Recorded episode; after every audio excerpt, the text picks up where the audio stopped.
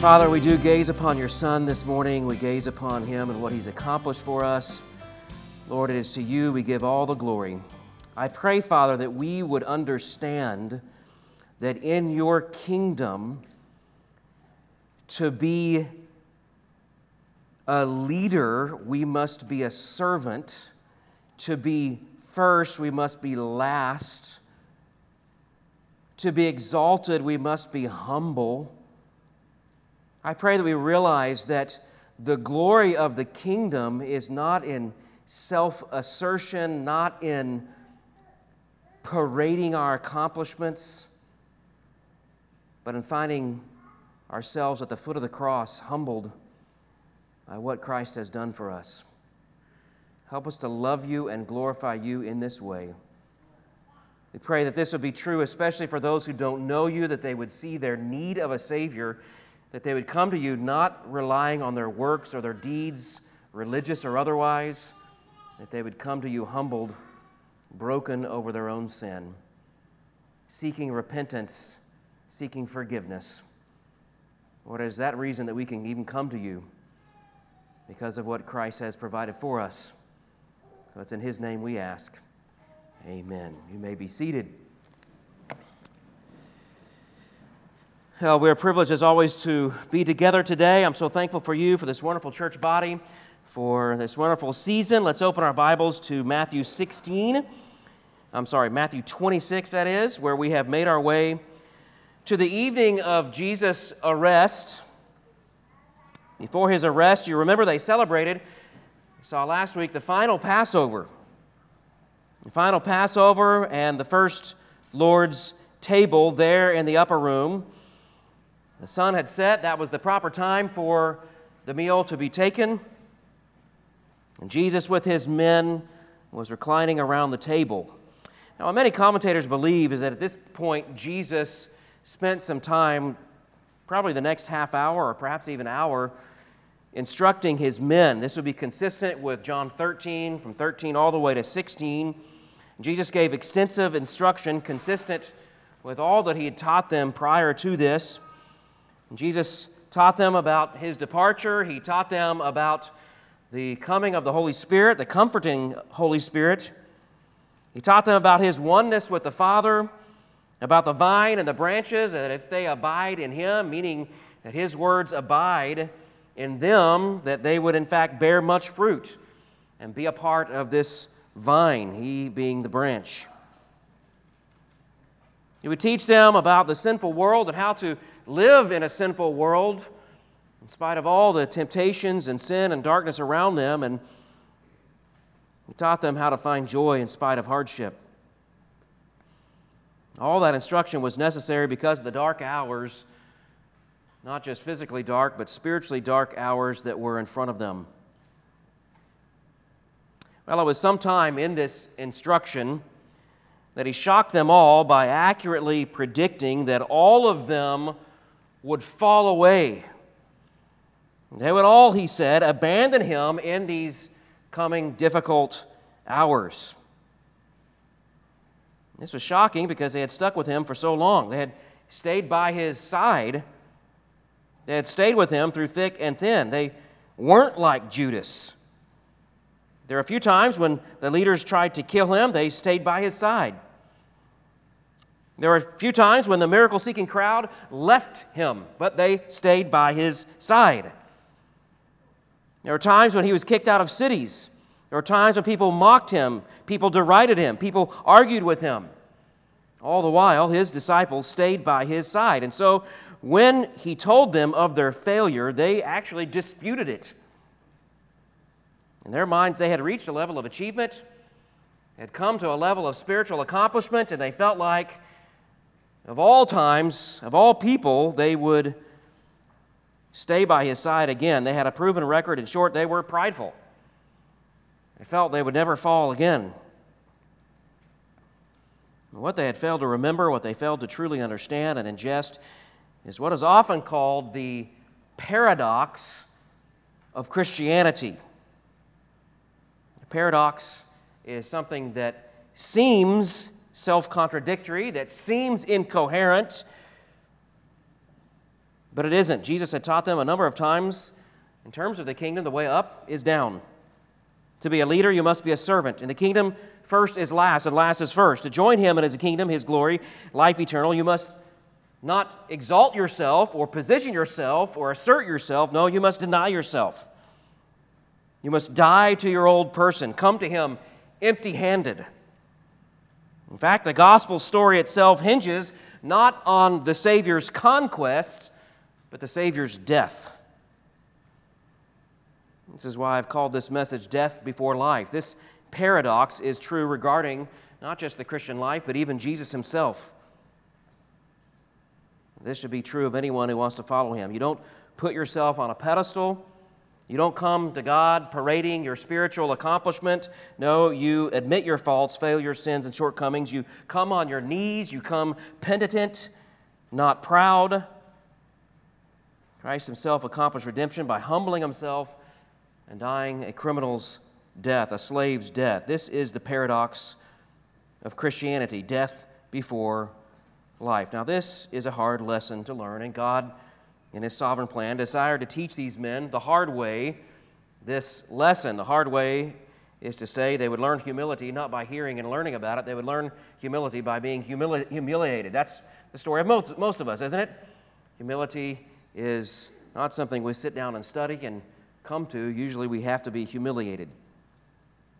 They needed to see their sin. They needed to see their failure firsthand, and God mapped this out. It was all part of that dark day. It was a part of his massive plan that the Son, the Shepherd, the Savior would be abandoned, and it was also part of the plan in each one of the disciples' lives that they would learn about this paradox, that they must die before he gives them life.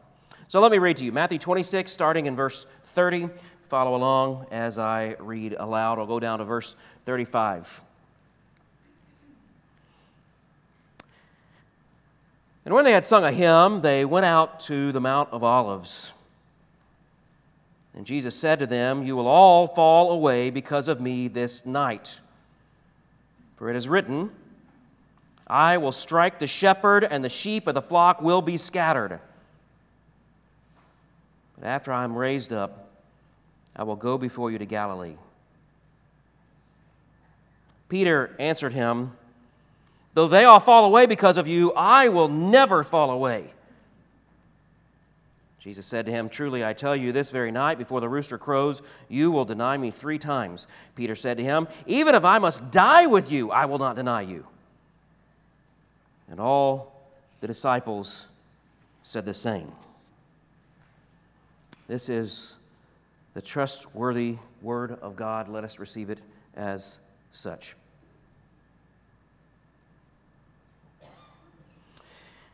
Every year for the first 8 years that I pastored here at NBC, I preached either a sermon, most often a series of sermons, about my ministry philosophy. My ministry philosophy arises out of the doctrine of the sufficiency of Scripture.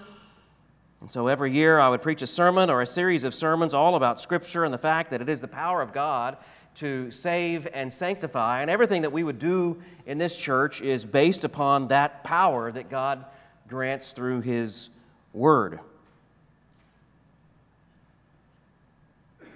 The Scripture is sufficient for our church. It's sufficient for our activities, for our organization, for what we do in terms of preaching and worship and everything that we do here at the church, whether it relates to singing or children's ministry or whatever. It all anchors in the sufficiency of Scripture. I did this for a couple of reasons. One is being new to the church. Being new, I needed to set the vision, set the tone, set the idea of what we're all about, the direction, what we should be. And also because we have such a transient membership.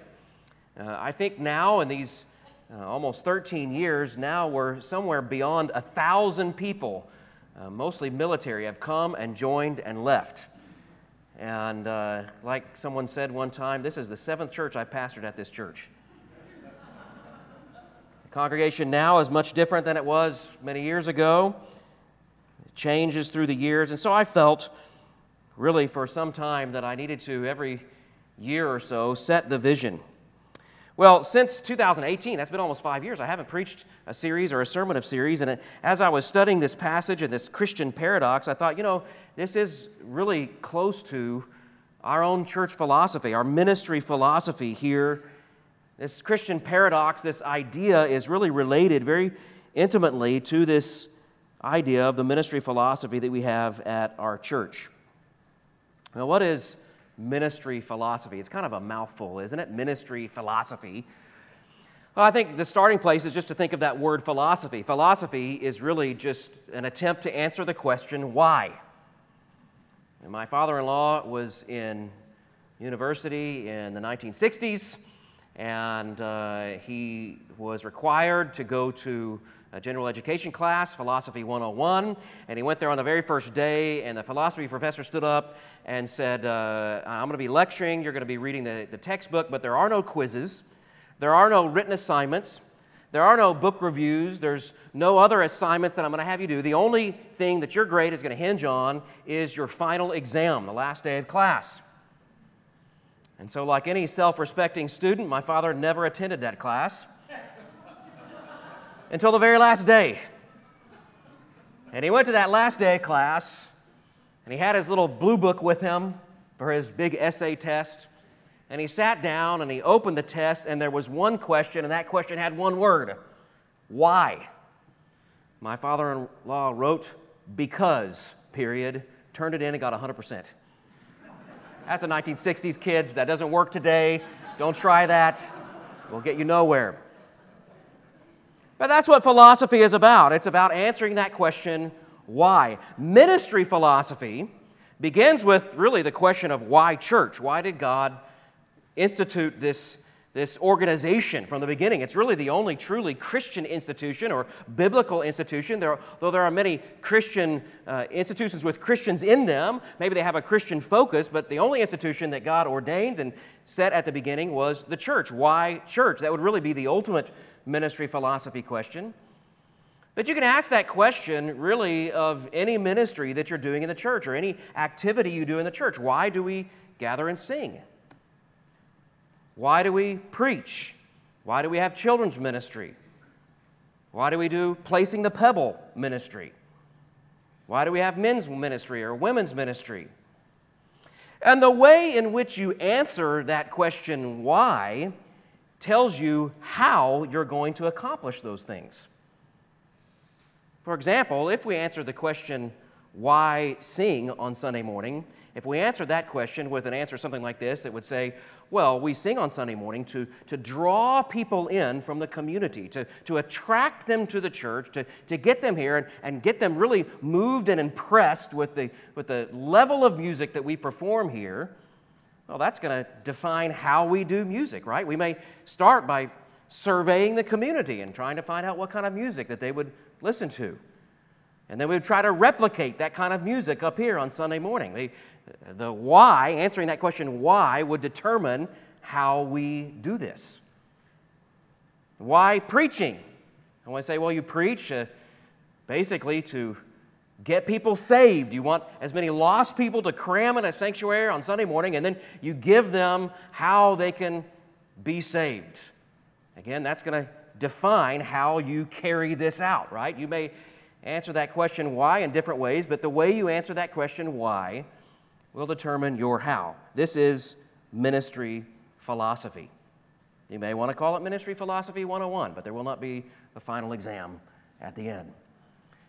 There are a number of, as I've been around for a while, there are a number of different primary ministry philosophies that I've seen in churches. In fact, I tend to believe as you talk to a pastor or a church, what you find is even if in the church there's a mixture of different philosophies sort of competing with one another, there's usually one philosophy that is bowed to in the end. There is one philosophy that sort of drives the mentality of the church. And as I've gone around and been among churches and preached at churches, I've discovered there's at least three philosophies, ministry philosophies today, that are the most popular. The first one, I think, is probably dying in popularity, but it's still around in other forms, and that is what you might call denominationalism. The reason You do what you do is to toe the denominational line. Now, I know that's not as popular anymore, but it is, like I said, alive in other ways. I think sometimes maybe it's not a denomination, but it's a celebrity pastor. It's some church. It's some very successful church, and people just look to them. Well, we do things like this because it is safe and it is successful. It's been proven, and so let's just do things like them or him or like our denomination. Let's do the same material. Let's have the same Sunday school material. Let's sing the same songs. Let's do things like them because it is safe and it's successful. Let's just copy the denomination, or perhaps let's copy this famous celebrity pastor. Same kind of mentality. You do it because it's safe. You know their doctrine. They have their statement of faith. It is safe theologically. And through the years, it's been successful. We've seen many churches and many people successfully carry this out. And so it's safe and successful just to walk in step with the denomination or perhaps with whatever famous pastor is out there. Now, that's one ministry philosophy that I see in America, especially today. Another ministry philosophy is what you might call revivalism. The objective of revivalism is to create a spiritual moment. This may be on Sunday morning, or it may primarily be on Sunday morning, but it's also at other times. A spiritual moment or a divine epiphanal moment could be salvation. It could be personal revival. It could be some sort of divine experience that people come in and experience this, and that seems to be the driving mentality of a lot of churches, this idea that we're here to create a spiritual moment between people and God and make that happen. And it might include salvation, it might include a revival. And the hope is, in this mentality, the hope is always that this revival, this moment would spread, that it wouldn't just be one person here or there, but it would spread. It would be groups of people, maybe even bigger. It would be the whole church, and then perhaps eventually it could be the entire community, and maybe even more than that, it could be the city, and maybe long-term, it could actually be the country. Let's focus on revival. Let's focus on this excitement, this moment, this divine experience. Let's focus on some sort of revival. A third, and probably the most popular of all ministry philosophies, is what could be called pragmatism. Pragmatism was an actual philosophy in the 1800s and deeply impacted the way we think, the way humans think even today. It is deeply impacted by pragmatism. Pragmatism, the official philosophy, is basically what works is right. And so this and impacted all of our businesses and everything at the turn of the last century, and then began to impact the church. Churches began to say, okay, what's the objective? Well, we want to grow the kingdom. How do we grow the kingdom? Well, we make our churches big. We try to make our churches as big and influential as possible. And we incorporate all those attributes, all those things that we've learned about how to attract new customers, how to bring people in, how to make this thing bigger and bigger and bigger. And by making our church bigger, we are, in effect, making God's kingdom bigger. That seems to be really the dominant mentality among churches now. Now, while each one of these things, we make it immediately, many of you who've been here a while can immediately think of some negatives about these things, I do want to say a lot of these philosophies arise out of pure motives. I think the pragmatism and the church growth movement really arises for a lot of people, maybe not entirely all the pastors and leaders, but I think a lot of people do it that way because they have a heart for the lost. They think, if I make my church big, that means more people saved. If I make it something that's attractional and people want to be here, well, that just means more people will fill my seats, hear the gospel on Sunday, and be saved. And isn't that a good thing? I want that to happen. Same thing with revivalism. We want there to be a spiritual move. This comes from, I believe, a very pure desire to see God moving among the people of the church and even those who aren't involved in the church. Same thing with denominationalism. We want to keep things correct and right, and we want to follow, and there's unity, and there's a brotherhood among churches who follow, who do it this way, who operate this way. And we can all sort of be together like this. So I think a lot of this arises, we can be very critical, but a lot of this arises out of good motives, pure motives.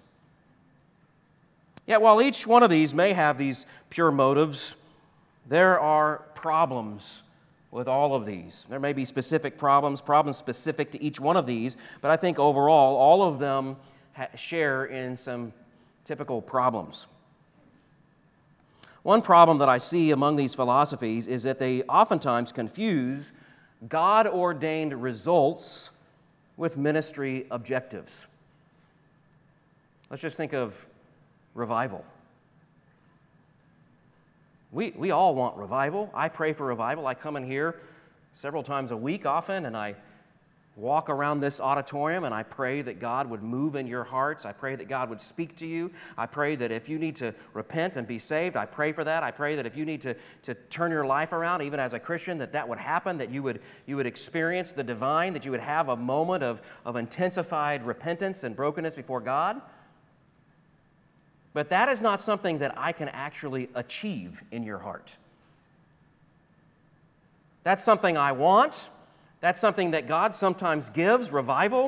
You can even see it historically where revival would spread. That is something that is completely in the sovereign control of God.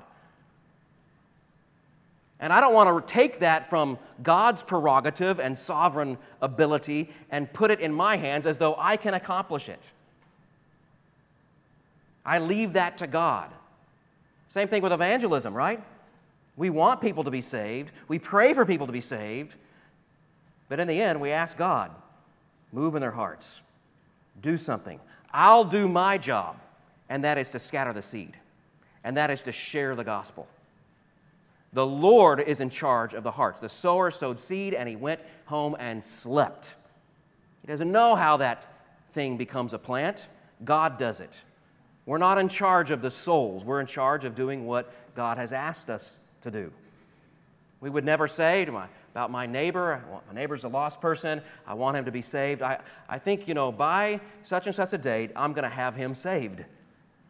No, you say, I'm going to do my job. I'm going to try to give him the gospel. I'm going to try to make bridges, develop a relationship, make a disciple of him. But in the end, it is up to God to save that person. We leave the results to God. Those are God's sovereign will. Those are in God's sovereign will. Our job is simply to obey. So I think that's one problem. It confuses divine results that only God can control with our objectives. A great illustration of this is in the church growth sort of pragmatism movement. In that movement, what we have seen in America is an explosion of mega churches. In the 1950s, when the church growth movement was sort of taking off, coming off the runway, there were just a handful of churches that were over 1,000. Far fewer, maybe just one or two in our whole country that numbered over 5,000. What about mega churches today? They're everywhere, right? Mega churches are everywhere. Every major city, there's multiple churches of 5, 6, 7, 10, even 20 or 30,000. We have these churches that have massive, massive congregations. But let me ask you a question. Is America following Christ more now? No, it's less than ever. We're far less Christian. So that whole effort to make the kingdom bigger by making our churches bigger, that whole effort actually hasn't worked. It's all in God's sovereignty. That's not to say God doesn't work through big churches. God hasn't done anything. Many of us were saved in large church contexts. That's not to say that faithful churches can't be big. That's just simply noting and looking at history and realizing, this big movement to have big churches actually hasn't changed society all that much. All these efforts for revival, all these efforts to try to spark something, to sort of whip up the spirit and do things emotional and get things, everybody very excited. Has that worked? Has awakening been sparked in America? No, it's not. We pray for it. We ask for it. But that's God's responsibility. That's not our responsibility. So in many of these philosophies, we confuse God-ordained results, something that God's in charge of, with our own ministry objectives. Another thing that I see as a problem in many of these philosophies is that these objectives, big church, spiritual revival, adherence or compliance with some sort of movement or person. These are never given to us in Scripture as objectives for the church. Have you ever noticed this, that Paul couldn't care less how big Timothy's church is or Titus' church is or the Corinthians are? Or he doesn't say, Galatians, I've noticed your baptisms are down. Why don't you send me a record of your offering? This will really tell me where you guys are. That's not a metric for him in terms of the health of their church. You read the Bible, what you find out is that the Bible is not too concerned about all these results, pragmatic or spiritual results. What does the Bible tell us? There's really two things that the Bible focuses churches on, and that is true doctrine and true behavior. That's really the sign of a church, that we believe what's right and we obey the Scripture. In other words, we believe the Word and we obey the Word. Now, the pursuit of these things, the pursuit of a big church or the pursuit of a revival by our own hands, as good as your motives may be, these things operate in contradistinction from Scripture. The third thing I wrote down, what we struggle with these, in terms of I struggle with these other philosophies, is that it contradicts the very thing that we read in our passage today, Christian paradox. We don't assert our efforts. We don't praise ourselves. The church is not some place where we have business-like metrics to find out the spiritual health. That's never in Scripture, ever in Scripture. It's never given to us to measure the strength or the value of a pastor. Oh, well, how many and how much? That's never given in Scripture. It is always about belief and obedience. How humble. Are they confessing and forsaking sin? Sin of bad theology, sin of bad mentality, and actual sins. If you think about it, this is what unites a church, right? What unites a church is not our spiritual accomplishments. It's not how good we are. It's the fact that we have acknowledged how bad we are. We all come here to a church, and the starting point is conviction of sin, that we're pretty miserable and we need to repent. That's what unifies us. You think about even the process of church discipline. The process of church discipline is not to say to someone, hey, you have to be perfect to be a part of a church. It simply is, you need to be repentant. That's what unites us, that we are broken of our sin. We pursue preferring others. We pursue smallness. We pursue thankless service. We pursue a total trust in God. We don't just say these things and then live completely differently. This is the paradox of Christianity. And I think this very paradox teaches us about how we operate as Christians and as a church. And this paradox, Jesus pointed out to his men over and over. We pursue Him. We pursue His Word. We let His words abide in us. That means obedience. That means we listen to His Word with obedient hearts. We level down to the lowest. We sit at the end of the table, not at the head of the table. Lord, I find my greatest joy sitting at the end, not trying to be first. God gives grace to whom? The humble. Now, this mentality is part and parcel to the story of Christ, the gospel, to following Jesus. Not parading your accomplishments, not highlighting quantitative success, not thinking that you have the authority to whip up the Holy Spirit, but by simply humbling yourself, acknowledge your sin, and follow after Christ. Jesus presented his disciples with a very scary thought. Verse 31, you will all fall away from me because of this night. Before the glory of the kingdom, I must die, and I will die willingly. Before you, disciples, sit on thrones with me, you will prove your failure. your weakness, your need for me. Pursue humility. Pursue obscurity. Pursue confession of sin. Pursue trust in the Lord. That is a heartbeat of what it is to follow me. And leave it to me whether or not you become great. Now, from a theological standpoint, you could say it like this. Number one, if you're taking notes, understand the paradox of Christianity.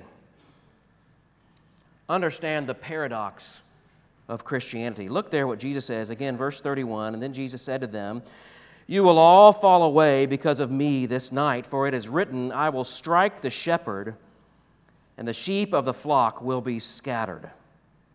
Now, Jesus is quoting from Zechariah 13. Some of you were with us here in our Sunday morning Bible study, and I taught Haggai, Zechariah, Malachi, and we got to Zechariah 13, and some of you might remember, probably none of you, but maybe someone does remember, Zechariah 13 is talking about a wonderful reviving move among the people of God. In the end of this movement is this description of what it's going to look like. God's people will call upon my name, and I will answer them. I will say, they are my people, and they will say, Yahweh is my God. This great move of God among his people is the result in what Zechariah 13 is about, a wonderful, magnificent love and union between God and his people. But before that, Zechariah tells us what must take place. Zechariah 13, beginning in verse 7. Let me read it to you. "Awake, O sword, against my shepherd, against the man who stands next to me, declares the Lord of hosts. Strike the shepherd, the sheep will be scattered. I will turn my hand against the little ones. And the whole land, declares the Lord, 2/3 shall be cut off and perish, and 1/3 shall be left alive. But I will put this third to the fire and refine them as one refines silver, and test them as gold is tested."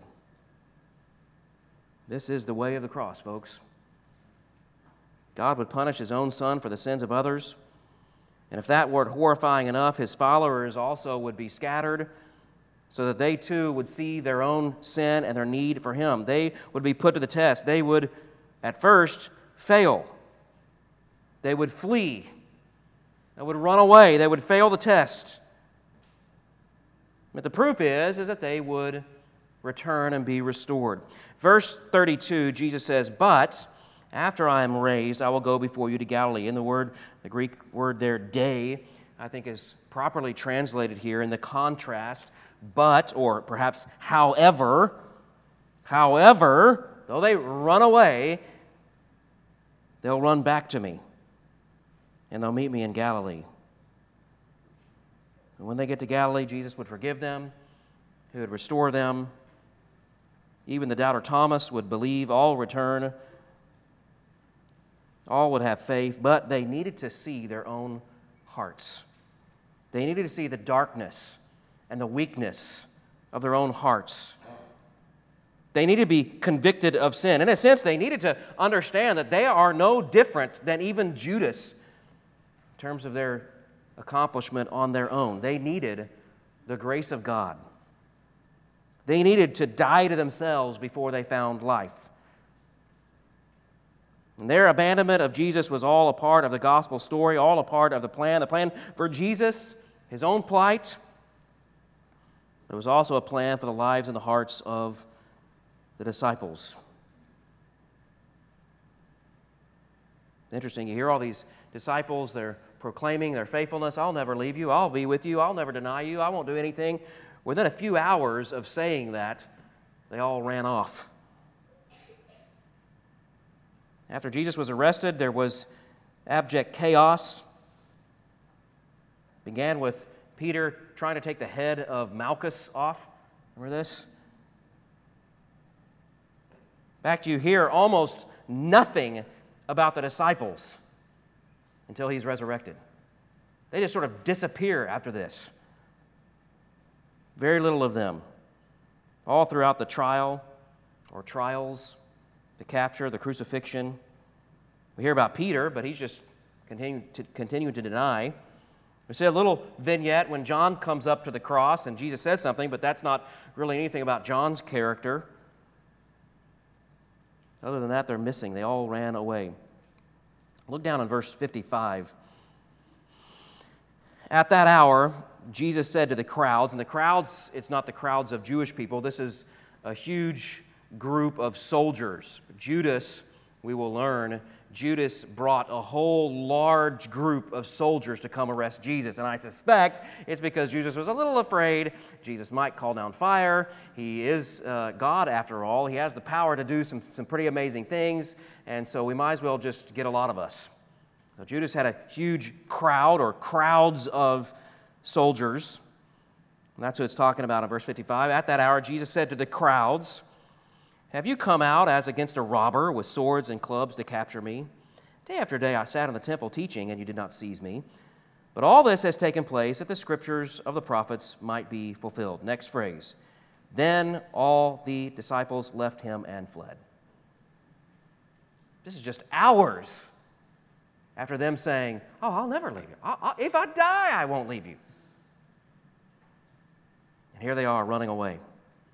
Again, this was all part of God's plan. Of course, Jesus was to go to the cross alone. There was no fellow martyr with him. It had to be Jesus alone.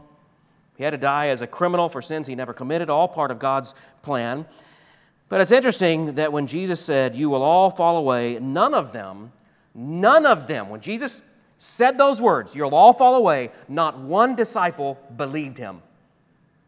Oh, well, I won't. I mean, Peter, maybe these other guys will. But I'm not going to fall away. In his mind, again, he had missed the paradox of the kingdom. He had missed this idea. You come on your knees to Christ. You come humbly to Christ. In that moment, he should have fallen on his face and said, "Lord, teach me faithfulness. I don't want to fall away. I don't want to sin. Please help me in my unbelief. Clearly, you know my heart better than I do. Please teach me how to be faithful. I don't want to fall away." And yet, instead, he defied the Son of God. You say that, but I won't. I'm going to overcome what even you say, Jesus. Verse 33, "Though they all fall away because of you, I will never fall away." Jesus said to him, "Truly I tell you, this very night before the rooster crows, you will deny me 3 times. Peter said to him, "Even if I must die with you, I will not deny you." And lest we think it was just Peter, and all the disciples said the same. Matthew, who wrote this, was among them, saying the same thing.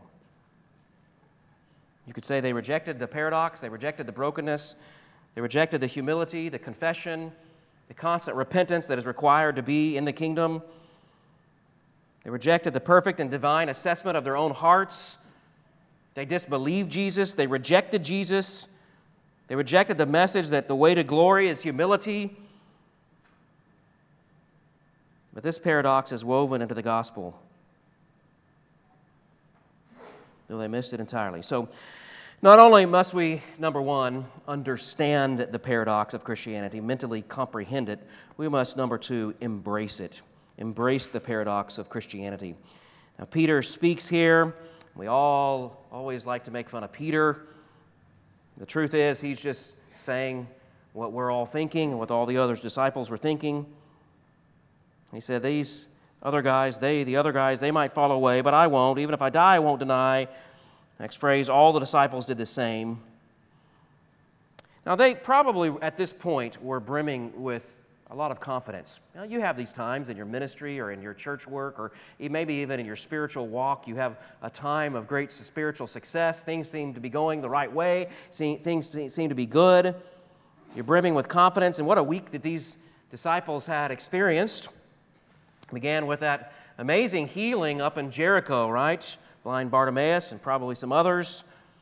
Then you have this triumphal entry, thousands of people crying out, "Hosanna. Blessed is he who comes in the name of the Lord." And then they saw Jesus' authority in the temple. He goes up to the Temple Mount where ostensibly the priest and the spiritual leaders were in charge, and Jesus goes up and shows him who's in charge.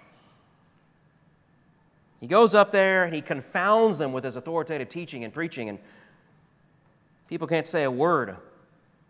That spiritual leaders dare not say one word against him. All the crowds are following him and nodding and amening as Jesus is preaching. They had come to a time where they came alone, and there was a little bit of a test when Jesus announces Judas' departure. Judas leaves. Maybe they all breathe a sigh of relief. Whew, it's not me. I'm not the betrayer. Now we're clean. Now we're all good, right? Wrong. They have this beautiful ceremony. It says up in verse 30, they sung a hymn. This is probably one of the hymns they would sing right after Passover, particularly Psalm, I forget what number it is, but Psalm where they say, His mercy endures forever, after every phrase. His mercy endures forever. That's the psalm that they would sing after Passover time. They sang a hymn. These men are full of confidence. There's no way they'd ever leave Jesus. And Jesus says essentially to them, don't be cocky, don't be prideful. You're going to be tested, and at first you're going to fail. Like I said, every one of them should have fallen to their faces and said, help me in my unbelief. Help me be faithful. But instead of seeing it and seeking repentance, they refuted Jesus. They disbelieved him, and they refuted the very thing that Jesus predicted. They may, but I won't. Peter speaks, really, again, the heart of all the disciples. They will, but I won't. And then Jesus accurately predicts, truly I tell you, this very night before the rooster crows, you will deny me 3 times. Now, sometimes people get all bent out of shape right here because Jesus said in Mark's gospel, before the rooster crows twice, you will deny me thrice. And they say, well, I found a mistake, because it sounds like Matthew is saying, the rooster crows once, but this just reveals that people who make this accusation have never lived on a farm or on the west side or on Kauai and understand that roosters don't have this great internal clock and crow right at sunrise. You know that they crow all night long. Every little thing that moves, they're crowing, they're cackling, they're doing their thing, they're squawking. Now they may, like any bird, they may chirp a little more when the sun is coming up. But any reason they can find to crow through the night, and they will crow. The fact of the matter is, there are probably many crows that night as chickens were moving around in the free. One of them, Peter recalled later, was exactly what Jesus had said. It was right after he denied Jesus, but he didn't notice it at the time. The other time was probably that morning crow, as many of the roosters began to squawk, and it was right after Peter had denied Christ a 3rd time, and he went and wept bitterly, it says. In other words, Matthew and Mark are summarizing the exact same thing. They're just saying it a different way. No need for us to be troubled by this. The point is, Peter, and by extension, all the rest of the disciples, needed to come to terms with their sin, with their own weakness, but their own failure, their own faithlessness, their pride. Before they could accept the truth of Christ and Him crucified, they needed to embrace the paradox of the gospel. This truth, this paradox, is why I've come to have a real distaste for when people, primarily Christian leaders, rattle off their numbers like they've accomplished something on behalf of God, and only God, that God Himself couldn't do without them. Look how many baptisms, look how many salvations, look how much money, look how many we sent, look how many new churches, and on and on and on. Again, it's not that I wouldn't rejoice in any work of God to save people, but if 20th century Christian history has taught us anything, is that people are willing to compromise gospel doctrines in order to pad the numbers. These numbers tell us nothing. The measure of a church, the measure of a pastor, the measure of each individual Christian is simply how much they adhere to God's word, the truth of God's word, and obedience of God's word. Greatness is not achieved with pragmatic success. In fact, it's the opposite. It's the opposite of what you experience in your job. All of your jobs have pragmatism woven into it. It's performance. It's the numbers. Do you produce the numbers your boss wants you to produce? Jesus says it's the exact opposite of that. You become low. You humble yourself. You live in quiet servitude. You live repentant. This is really the beginning of the gospel, isn't it? I was contacted the other day by a ministry called Way of the Master. Some of you are familiar with this. Ray Comfort, Kirk Cameron.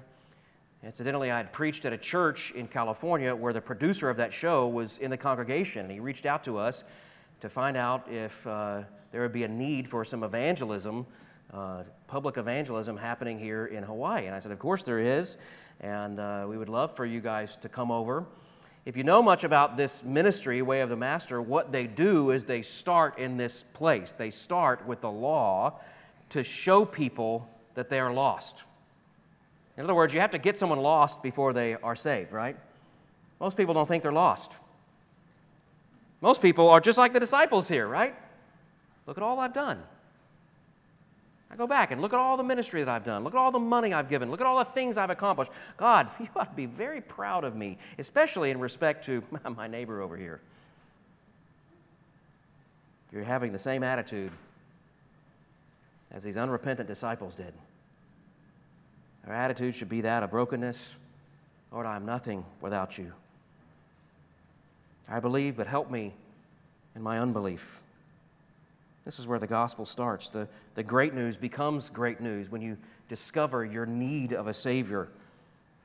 Ministry, the church, what we do here is not about putting ourselves on a pedestal and parading our good works around to one another. It is in humbling ourselves in service to one another.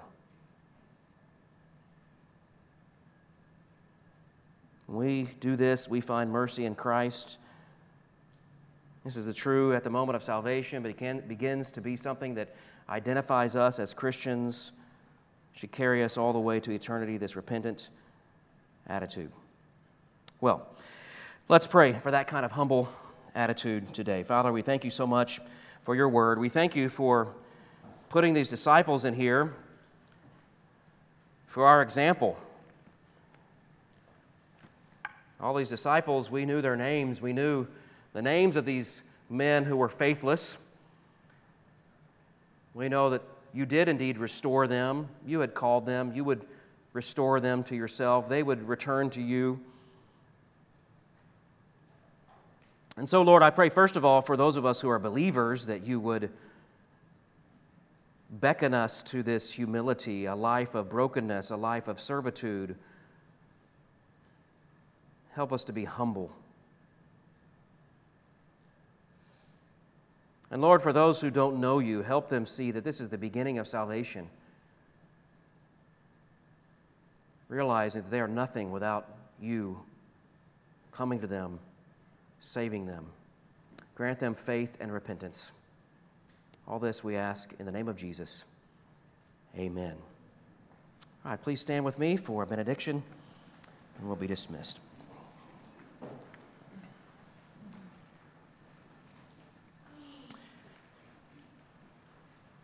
Now may we go encouraged by the fact that despite our sin, our failure, and our faithlessness, there is one who is faithful, Jesus Christ, in whom we believe and in whom we rejoice. Amen.